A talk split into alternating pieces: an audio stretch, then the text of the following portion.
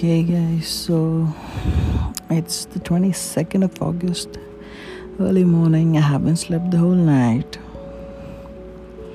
and yeah, it's been a very long night. I'll probably pass out now in a few minutes. I was so excited for Lucifer releasing. I already watched 2 episodes, actually 3. I just began with the 3rd, and yeah, it has been a very long day. Huh. Yeah, I'm off to sleep. Hope you guys are taking care of yourselves, and I'm still waiting in for your comments. What are you guys doing in this boring lockdown?